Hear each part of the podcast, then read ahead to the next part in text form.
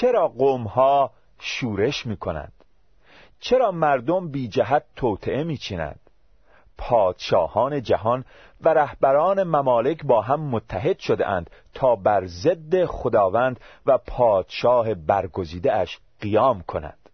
آنها می‌گویند بیایید زنجیرها را پاره کنیم و خود را از قید اسارت آزاد سازیم. اما خداوند که بر تخت خود در آسمان نشسته به نقشه های آنان میخندد. سپس با خشم و غضب آنان را توبیخ می کند و به وحشت می اندازد خداوند میفرماید من پادشاه خود را در شهر مقدس خود اورشلیم بر تخت سلطنت نشانده ام پادشاه می‌گوید من فرمان خداوند را اعلام خواهم کرد. او به من فرموده است از امروز تو پسر من هستی و من پدر تو. از من درخواست کن و من همه قومها را به عنوان میراث به تو خواهم بخشید و سراسر دنیا را ملک تو خواهم ساخت. تو با عصای آهنین بر آنها حکومت خواهی کرد و آنها را مانند ظروف گلی خرد خواهی نمود. بنابراین ای پادشاهان گوش دهید و ای رهبران جهان توجه نمایید. با ترس و احترام خداوند را عبادت کنید. پیش از اینکه پسرش خشمگین شود و شما را نابود کند به پاهایش بیفتید و آنها را بوسه زنید زیرا خشم او ممکن است هر لحظه افروخته شود. خوشا به حال همه کسانی که به او پناه می‌برند. مزمور دو از ترجمه جدید کتاب مقدس. برادران و خواهران مسیحی خداوند و منجی ما عیسی مسیح پادشاه پادشاهان است. او پادشاه آسمان است. او پادشاه دلهای ماست. و او پادشاه آینده جهان خواهد بود. او را بپرستیم او را بستاییم و او را تمجید کنیم.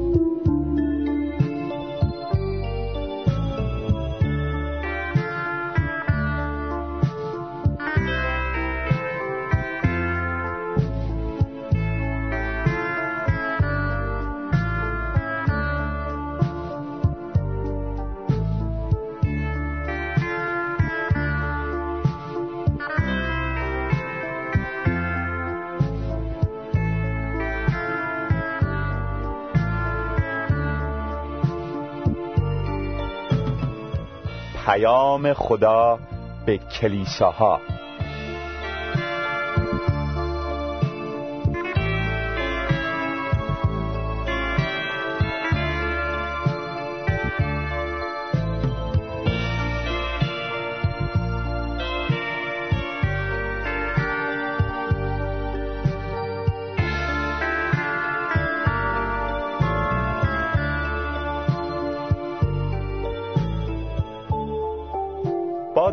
شما دوستان عزیز و ارجمند سری دروس پیام خدا به کلیساها را ادامه میدیم.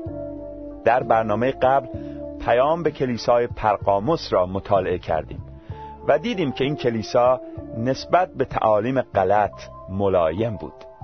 مسیح کلیسای پرقاموس را سرزنش کرد چون دو تعلیم کاذب و خطرناک بلعام و نقولاویان به کلیسا وارد شده بود. کلیسای پرقاموس را می توان کلیسای سازشکار خواند. چون به گواهی تاریخ با دولت متحد شد و با گناهان جامعه خود سازش کرد. اکنون بررسی پیام به کلیسای تیاتیرا را شروع می‌کنیم. این پیام در مکاشفه یوحنای رسول فصل دوم آیات 18 تا 29 یافت میشه. میفرماید به فرشته کلیسای تیاتیرا بنویس. این است سخنان پسر خدا که چشمانش مانند آتش میدرخشد و پاهایش مثل برنج شفاف درخشان است.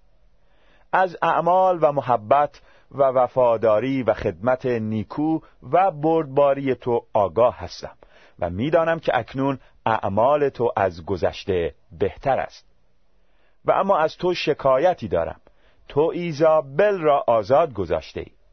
ایزابل زنی که ادعا می کند نبیه است و با تعلیم خود بندگان مرا گمراه می کند تا آنها مرتکب زنا و خوردن خوراکهایی شوند که به بتها تقدیم شده است. به او مهلت داده که توبه کند. ولی او نمی‌خواهد دست از زناکاری های خود بردارد. بدان که من او را گرفتار بسترش خواهم ساخت و عاشقانش را که با او زنا کرده اند همراه خودش گرفتار مصیبت شدیدی خواهم کرد. مگر اینکه از آن کارهایی که با او کرده بودند توبه کنند و فرزندانش را به قتل خواهم رسانید. با این کارها همه کلیسا خواهند فهمید که من افکار و نیتهای انسان را تفحص می کنم و به هر یک از شما بر طبق اعمالش جزا خواهم داد.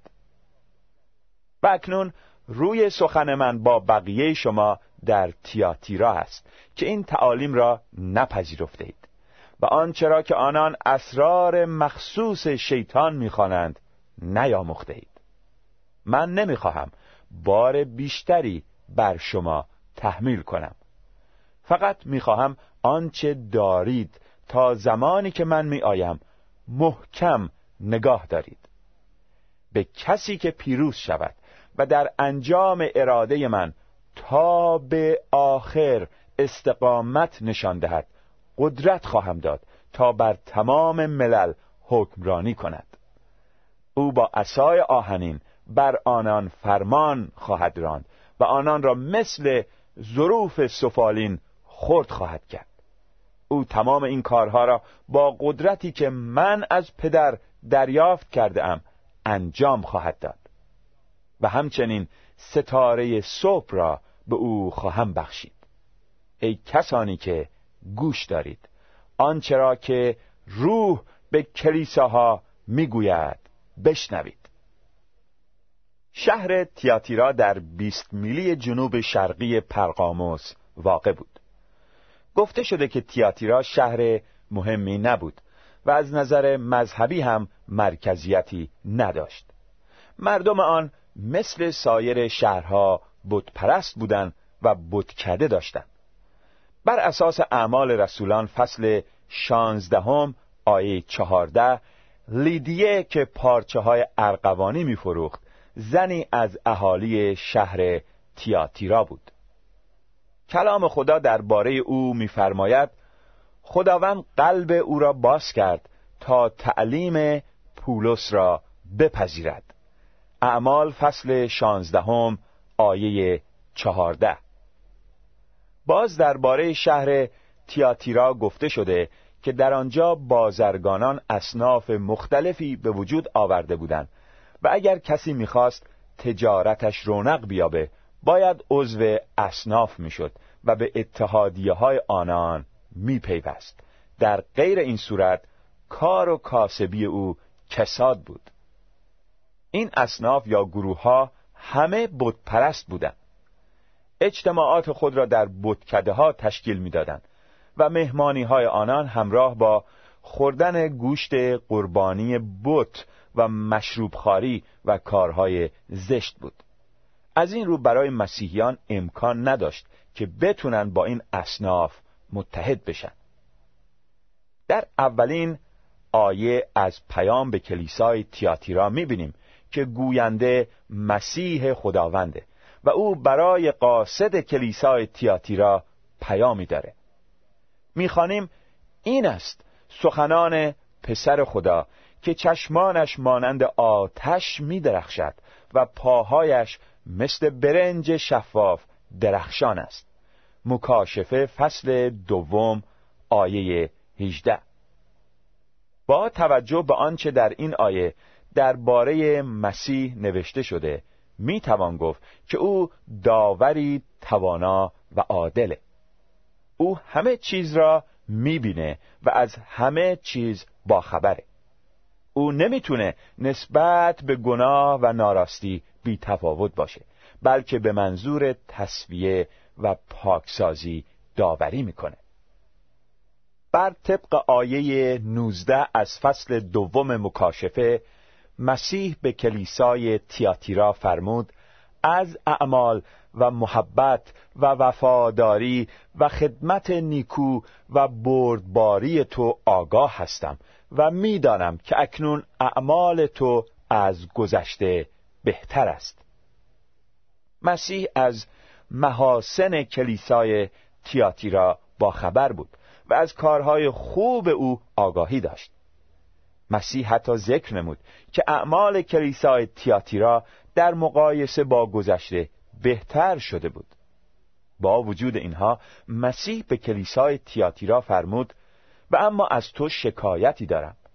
تو ایزابل را آزاد گذاشته ای ایزابل زنی که ادعا می کند نبیه است و با تعلیم خود بندگان مرا گمراه می کند تا آنها مرتکب زنا و خوردن خوراکهایی شوند که به بتها تقدیم شده است.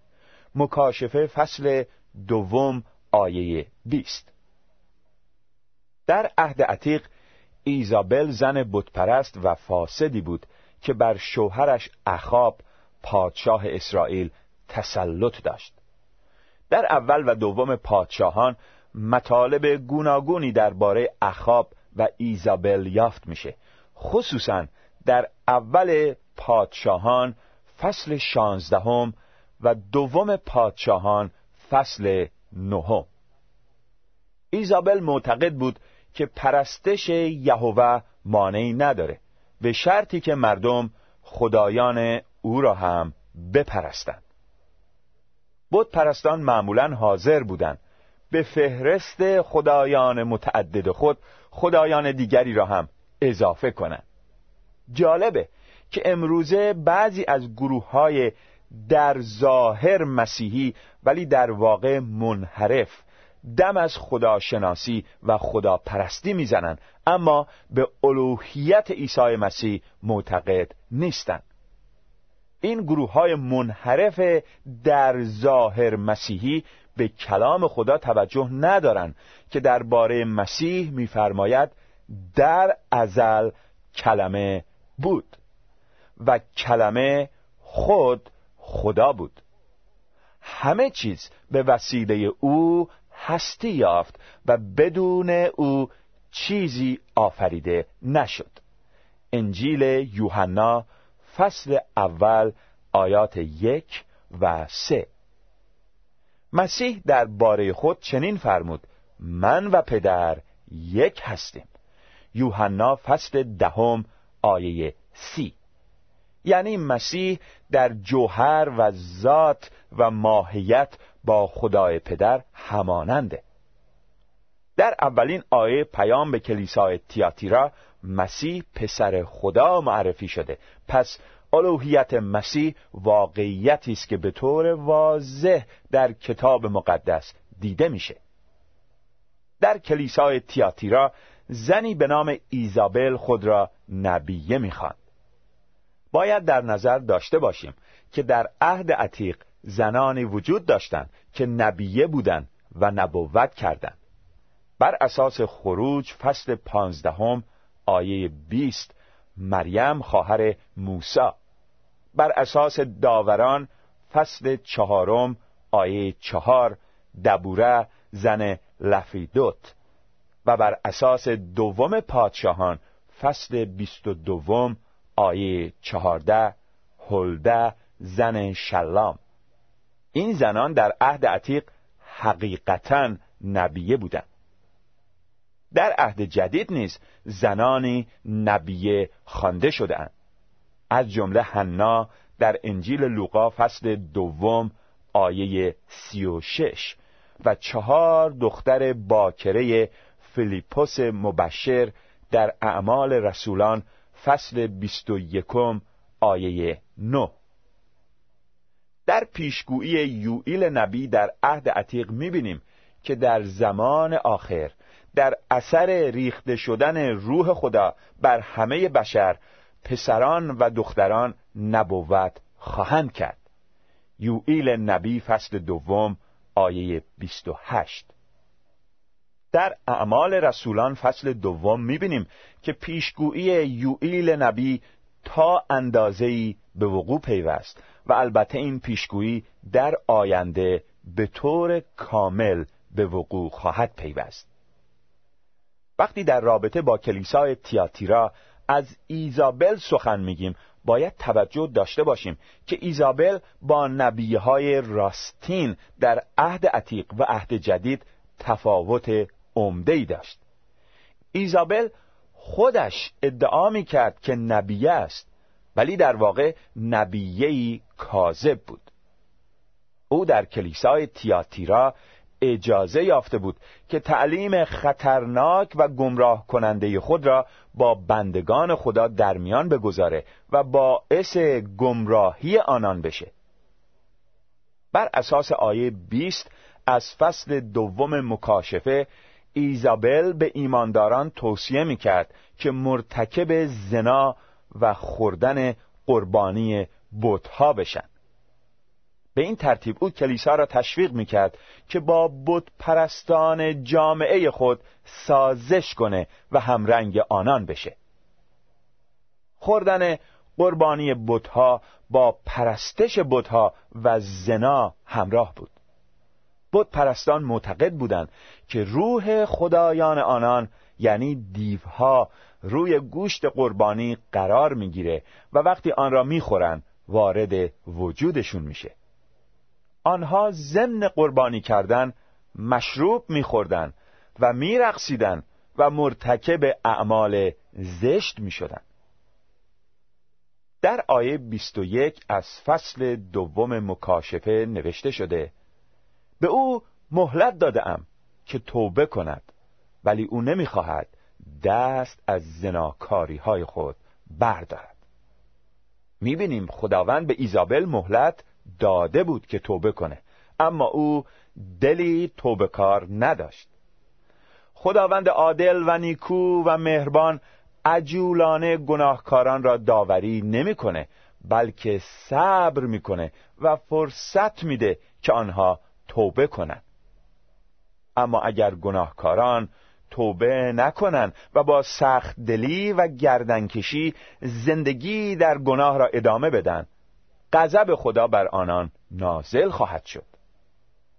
در رساله دوم پتروس رسول فصل سوم آیه نه می‌خوانیم خداوند در انجام آنچه وعده داده است آنچنان که بعضی ها گمان می‌کنند درنگ نمی کند بلکه با صبر شما را تحمل می نماید زیرا نمی خواهد کسی نابود شود بلکه مایل است همه به توبه گرایند. همانطور که ذکر شد اگر گناهکار میل به توبه نداشته باشه غضب خدا بر او نازل خواهد گشت. در آیات 22 و 23 از فصل دوم مکاشفه نوشته شده بدان که من او را یعنی ایزابل را گرفتار بسترش خواهم ساخت و عاشقانش را که با او زنا کرده اند همراه خودش گرفتار مصیبت شدیدی خواهم کرد. مگر اینکه از آن کارهایی که با او کرده بودند توبه کنند و فرزندانش را احتمالا یعنی پیروان صمیمی ایزابل را به قتل خواهم رسانید. با این کارها همه کلیسا خواهند فهمید که من افکار و نیتهای انسان را تفحص می کنم و به هر یک از شما بر طبق اعمالش جزا خواهم داد. در این آیات می بینیم که خداوند ما از همه چیز آگاهه. و گناه را بدون مجازات نمی‌گذاره. به قول نویسنده رساله به ابرانیان چه هولناک و مخوف است افتادن در دستهای خدای زنده. ابرانیان فصل دهم آیه سی و یک. سپس در پیام به کلیسای تیاتیرا می‌بینیم که خداوند به پیروان واقعی خود چنین میفرماید. و اکنون روی سخن من با بقیه شما در تیاتیرا است که این تعالیم را یعنی تعالیم ایزابل را نپذیرفته اید و آنچه را که آنان اسرار مخصوص شیطان می‌خوانند نیاموخته اید من نمی‌خواهم بار بیشتری بر شما تحمیل کنم. فقط می‌خواهم آنچه دارید تا زمانی که من می آیم محکم نگاه دارید. مکاشفه فصل دوم آیات 24 و 25 پیروان واقعی مسیح برخلاف مسیحیان اسمی باید دائما در اطاعت از مسیح به سر ببرند و مشتاقانه منتظر بازگشت او باشند. بازگشت مسیح به منظور روبودن کلیسا ناگهانی و غیر منتظره خواهد بود. پس در حال حاضر باید به آنچه داریم محکم بچسبیم. آنچه شیطان از طریق ایزابل در کلیسای تیاتیرا انجام می‌داد امروز نیز مایل از طرق مختلف در کلیساهای گوناگون انجام بده. هدف شیطان این است که مسیحیان واقعی را از مسیری که به موجب کتاب مقدس باید بپیمایند منحرف کنه. وظیفه ما چیست؟ ما همان وظیفه ای را داریم که مسیح به پیروانش در کلیسای تیاتیرا محول نمود. پس باید آنچه را داریم تا زمانی که او بیاید محکم نگاه داریم. در آیات 26 تا 28 از فصل دوم مکاشفه وعده های مسیح به ایماندارانی که تا به آخر مطیع او باقی میمونن دیده میشه. مسیح فرمود به کسی که پیروز شود و در انجام اراده من تا به آخر استقامت نشان دهد قدرت خواهم داد تا بر تمام ملل حکمرانی کند. او با عصای آهنین بر آنان فرمان خواهد راند و آنان را مثل ظروف سفالین خرد خواهد کرد. او تمام این کارها را با قدرتی که من از پدر دریافت کرده ام انجام خواهد داد و همچنین ستاره صبح را به او خواهم بخشید. ایمانداران پیروزمند یعنی کسانی که در انجام اراده مسیح تا به آخر استقامت نشون میدن. در سلطنت یک هزار ساله مسیح بر زمین از مقام و موقعیت بسیار خوبی بهرهمند خواهند شد. آنها همچنین ستاره صبح را خواهند داشت. چون در مکاشفه فصل 22 آیه 16 ستاره صبح یکی از لقبهای مسیح می توان گفت که ایمانداران مطیع مسیح در آینده دائما در حضور او خواهند بود. در آخرین آیه از پیام به کلیسای تیاتیرا نوشته شده ای کسانی که گوش دارید آنچه را که روح به کلیساها می‌گوید بشنوید. برادران و خواهران مسیحی امیدواریم تک تک شما با دقت بسیار و شوق فراوان پیام خدا به کلیساها را بشنوید و در اثر اطاعت از خداوند و منجی خود عیسی مسیح از برکات بینظیر او بهرهمند بشین در برنامه بعد بررسی آیات فصل سوم مکاشفه یوحنای رسول را آغاز خواهیم کرد.